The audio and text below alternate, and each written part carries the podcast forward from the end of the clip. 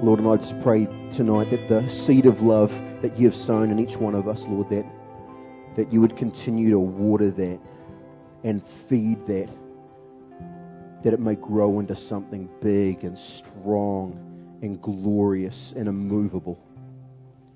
In Jesus' name. Amen.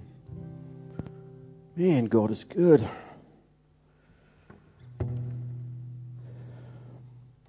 Thanks, guys. My name's Clay, if we haven't met. Right. We have met, but always a pleasure, Michael. Last Sunday, I began uh, my message by rather depressingly uh, reminding us all uh, that this world is broken and hurting and in desperate need of God's love.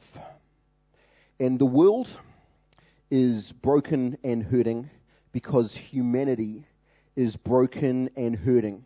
The people on this planet, it's us in this room as well, desperately need a deeper revelation of God's love and a deeper encounter with that love. Is that something that we can just take as read? Have we got that much? We're good? We need His love and we need it to take root in us and grow to the point that it totally consumes us and enables us to love God, love those around us, and love ourselves. God's love is the medicine that the sick world needs, and we need a lot more of it. And when we do find it, we need to drink it in deeply and let it do the work for which it was purposed. So, what I want to continue to explore tonight is how we can grow in God's love and see that love make a difference in our lives and bring hope and healing to the world around us. Is that good? Can we go there? All right.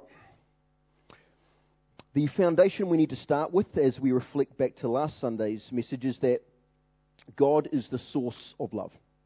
Love is the essence of who God is, as in 1 John 4 verse 8. And because we are made in his image, Genesis 1:27, that means the capacity to love is hardwired into our DNA as we have been designed uh, to reflect who God is and display his qualities.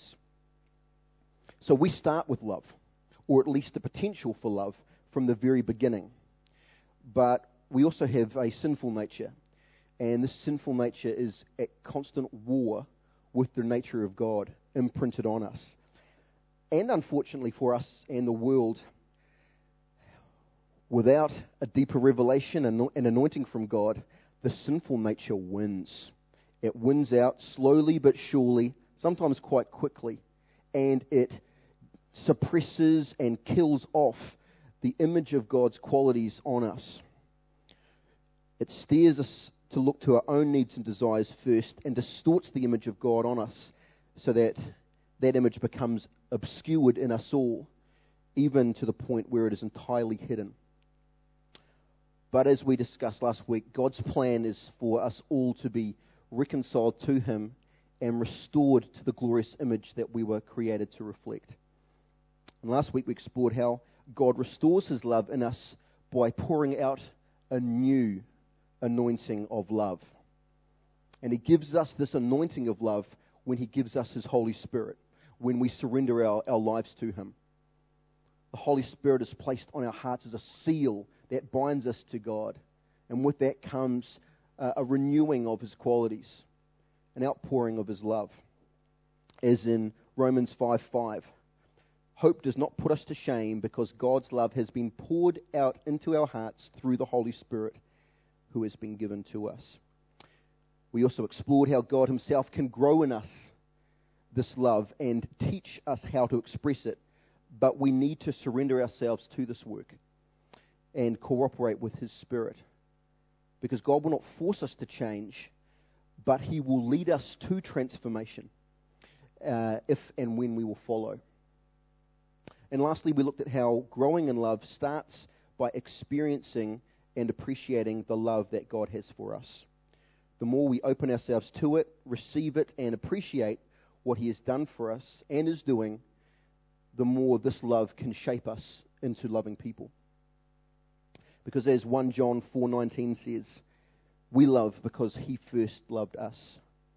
And Paul prayed for the Ephesian church, saying in Ephesians chapter 3 that you, being rooted and established in love, may have power, together with all the Lord's people, to grasp how wide and long and high and deep is the love of Christ, and to know this love that surpasses knowledge, that you may be filled to the measure of all the fullness of God. Paul knew that the more the Ephesians understood, understood God's love and what he had done for them, the greater capacity they would have to receive and live in that love. The more we allow ourselves to experience God's love, the more we can come to embody it and allow His love to shape us. So tonight, we will look deeper into how it is that God grows His love in us and see what we can do to cooperate with this sanctifying work. Right, to that end, please turn with me, if you will, to the Gospel of John, chapter 14.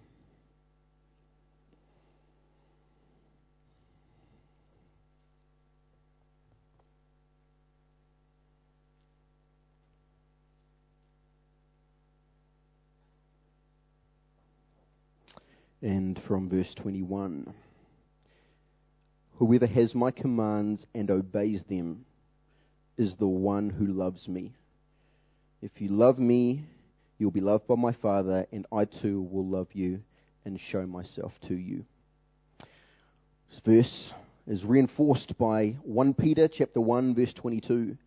It says, "Now that you have purified yourselves by obeying the truth, so that you have sincere love for each other, love one another deeply from the heart." And this is rammed home convincingly by 1 John chapter 2 verse 5. But if anyone obeys his word, love for God is truly made complete in them. God's plan for us is that we would come to know and embody his love. His law, his word, his commands, these guide us into an environment for God's love to increase in us. They set boundaries to keep us from straying too far from his heart. They give us a measure to aspire to. They give us a goal to strive for. Obedience is the journey that marches us deeper and deeper into the love of God. The other benefit of obedience is that submitting to God's will requires that we first surrender our own will.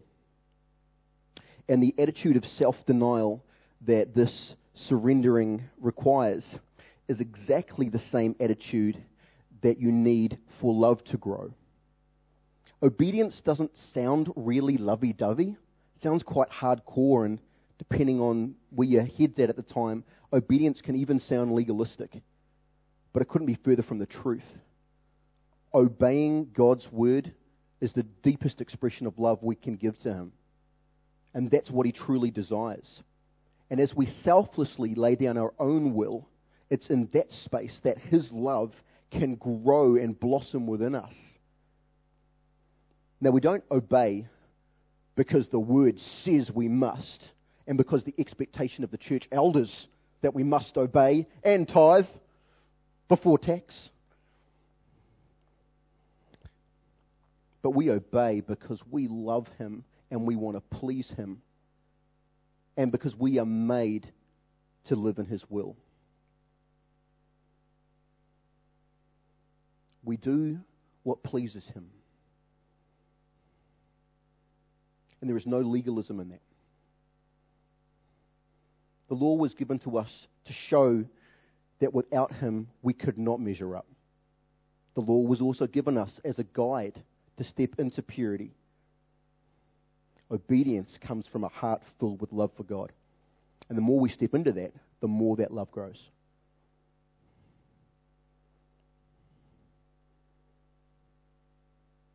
Obedience, like any journey on foot, is a simple matter of one foot after the other. Because the reality is that um, being pure and holy and righteous for most of us, certainly myself, seem like a mountain too far away for me to ever attain. It feels like where I am now, I could never be anything like Christ. But as I reason with myself, I know that I can make one decision tonight, one decision that is righteous. I can make one choice as I see it come before me to choose His will other than my own. And what that is, is one step closer to Him. It's one step in obedience. And then another choice is presented before me, and I can choose to go His way or another. And if I take that choice for Him, that is another step forward in obedience. And one step after another, we end up in this journey of righteousness, step by step closer to Him and His will for us. And what is awesome about this journey is it doesn't matter how many times we fall over, we can always get back up, realign ourselves, put our eyes on Him, and take another step. His grace covers anything that we could ever do, anything that's wrong. He'll forgive any attitude, any action. He just wants us. So you get back up again and you take another step. And in that attitude of obedience, His love, it just continues to grow.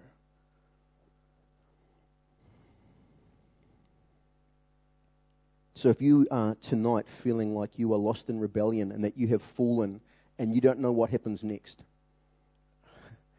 let me reassure you that what happens next is you get back up and you take another step and He forgives you. He's already forgiven you. His grace has already done its work.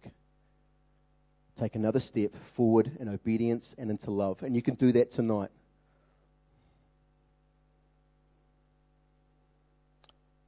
This is a truth you can trust in, and you can reap the redeeming fruit of that, even here. There is uh, there are a number of things that can hold us back from from growing in selfless love. One of those is giving our love to another, but not necessarily giving our love to another person, but to another purpose. To that, please turn with me to Luke chapter 16, verse 13.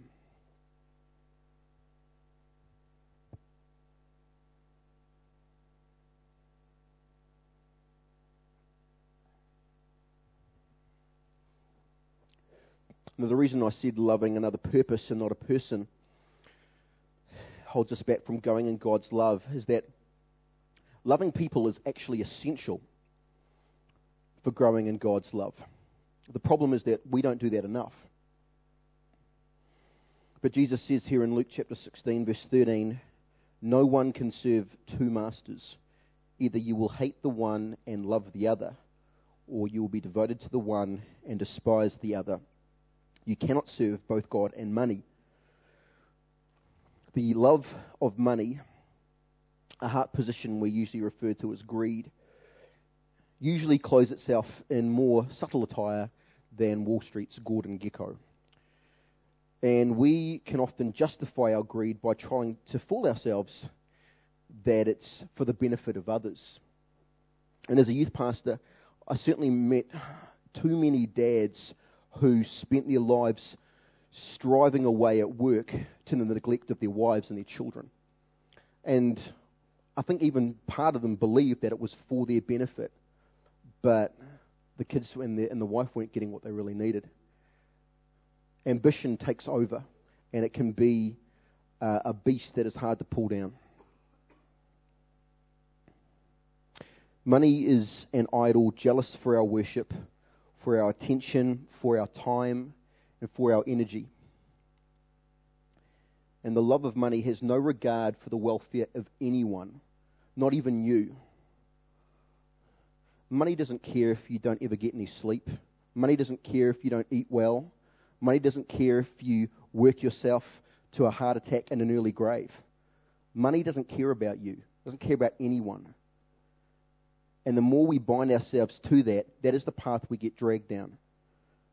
Greed is consuming, and when you give into it, there is no room for anything else.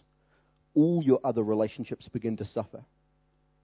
The relationships between a husband and a wife, between children and parents, and definitely the relationship between you and God. That's the one that suffers most of all. In this, greed, the love of money, is the exact opposite of loving God. For loving God requires, by its very nature, for you to love others and love yourself. You cannot love God if you're not loving others. These are mutually inclusive. Greed, ambition, consumerism, these things can be idols in our life that divert our attention away from the one who truly loves us, which is Jesus. Hebrews 12 says, Let us throw off everything that hinders and the sin that so easily entangles, and let us run with perseverance the race marked out for us, fixing our eyes on Jesus, the author and perfecter of our faith. This is exactly what this verse is talking about. Greed wraps its dirty hands around our heart, squeezes in, and strangles out anything selfless there and prevents anything loving growing there.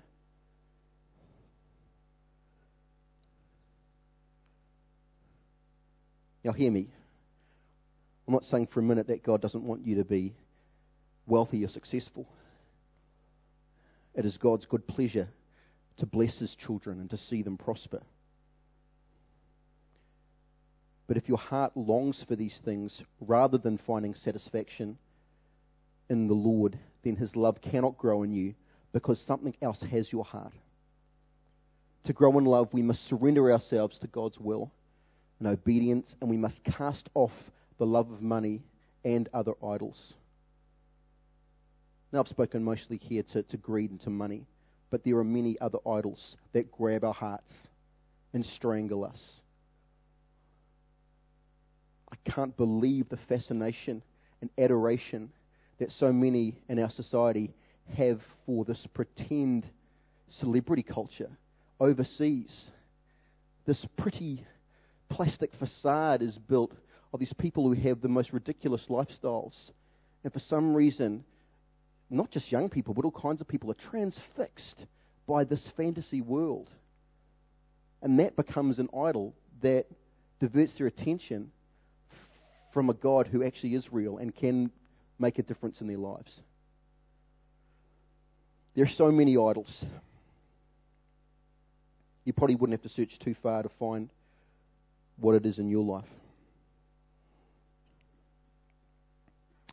To grow in love, we must surrender ourselves to God's will and obedience. We must cast off these idols.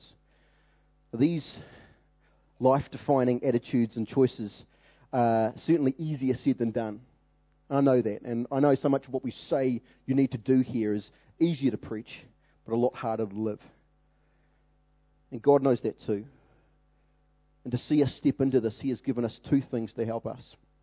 He has given us His Spirit, and He has given us His people. Love is a fruit of the Holy Spirit in our lives.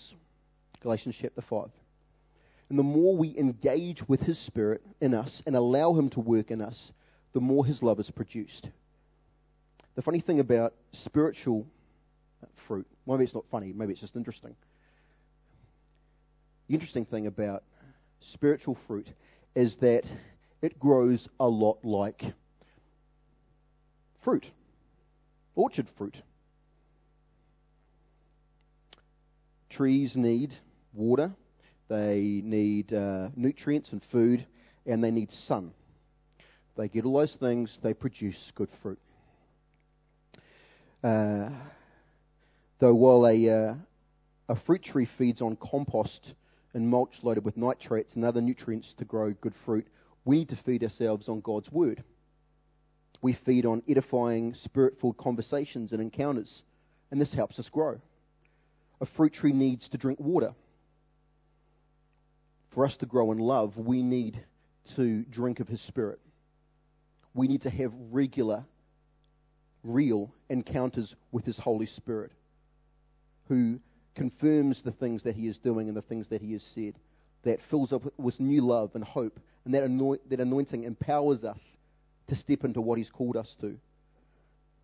And a fruit tree needs to bask in the sun to soak up that energy so it can transform carbon dioxide into sugars, which make the fruit taste so sweet. The marvel of photosynthesis. But in an interesting parallel, we too need to soak in the sun, in the glorious radiance of His love. We bask in that, we soak it up, and it does a work in us that produces fruit, sweet fruit, that flavors the world around us. When we soak up His love, that enables us to reflect that back to Him and to those around us, so that people in our lives can taste of the fruit of His Spirit. That is His love. Just like a fruitful orchard, when growing love, the ground, the soil where the tree is, it's essential. Very important. It matters. The environments that you put yourself in can make all the difference. God's plan was that His church would be a greenhouse of love. It would be an environment where all of the factors are there, be the perfect environment. We would love each other, and that love would propagate and multiply among us. That is what the church was supposed to be. Sadly, we don't often stick to God's blueprint. But uh, we have hope. We have hope that the rock will become this place. Jesus said in John 13, A new command I give you love one another. As I have loved you, so you must love one another. By this, everyone will know that you are my disciples if you love one another. Now, I don't, I don't know what the world thinks of the rock or what they see when they look at us. But I have hope in my heart that we will become known as a people who really care, who have something different in us, a love which is almost annoying. It is so consistent. Hebrews 10:24 says, "Let us consider how we may spur one another on toward love and good deeds." That verse talks about why we should be meeting together. Says, Do not give up meeting together as some are in the habit of doing, but continue to consider how we may spur one another on toward love and good deeds. That's, that's why we have to keep doing this. Because if we don't do this, we're not going to be growing in love.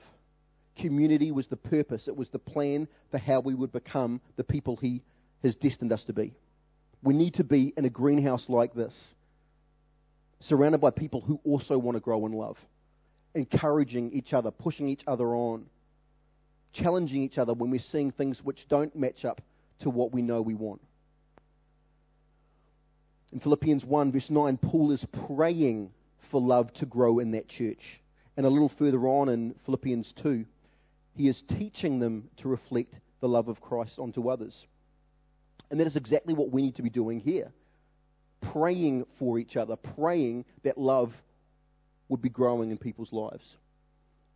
What we tend to do when we pray for each other is we'll pick something on the surface. There'll be an ailment, there'll be a financial situation, we'll pick a little symptom of a broken life, and we'll pray on that. Most of the time, neglecting the issue that's at heart a lack of brokenness before God, a lack of surrender, and a lack of love. I'm sure God wants to fix all the stuff on the surface, all the symptoms. But it's like putting a band aid on a severed arm. Your arm's on the floor, and you've got a band aid on. It doesn't look pretty, but the issue is something much more than a, a band aid could fix.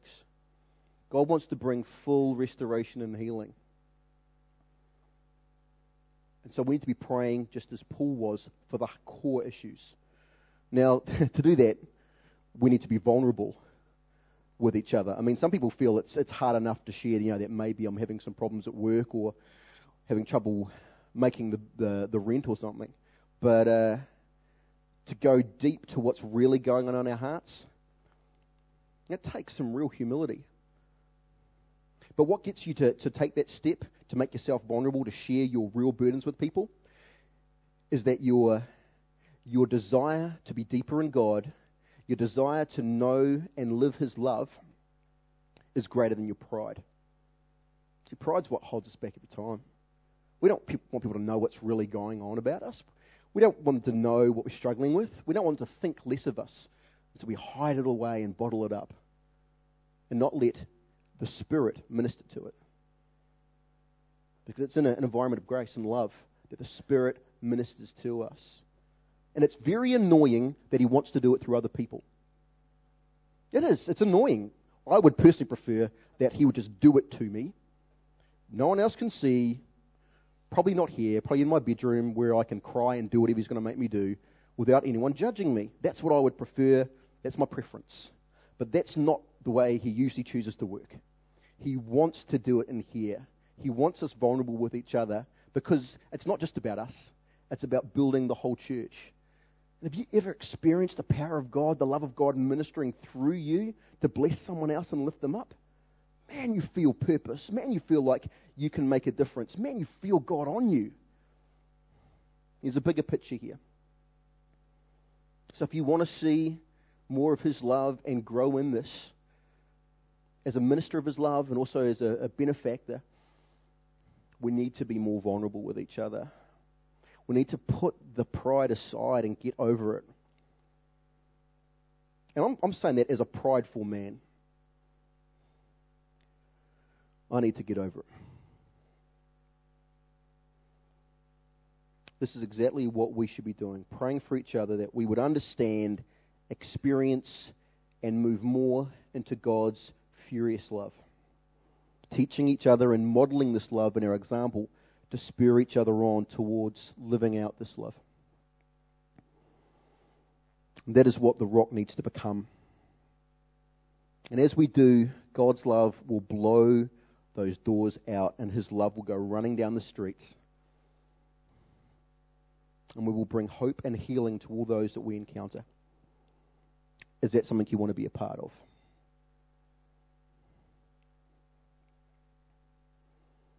Well, if it is, that's something that we together as a community need to go over. We need to go for it. The rock becomes a haven of love when we become, become loving people.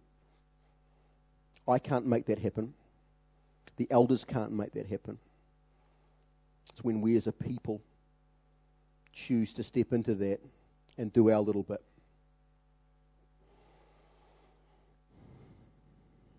Just as we did last week, I want us to finish tonight. And that's, that's all I wanted to share tonight. I want, as we did last week, for us to go after this in prayer.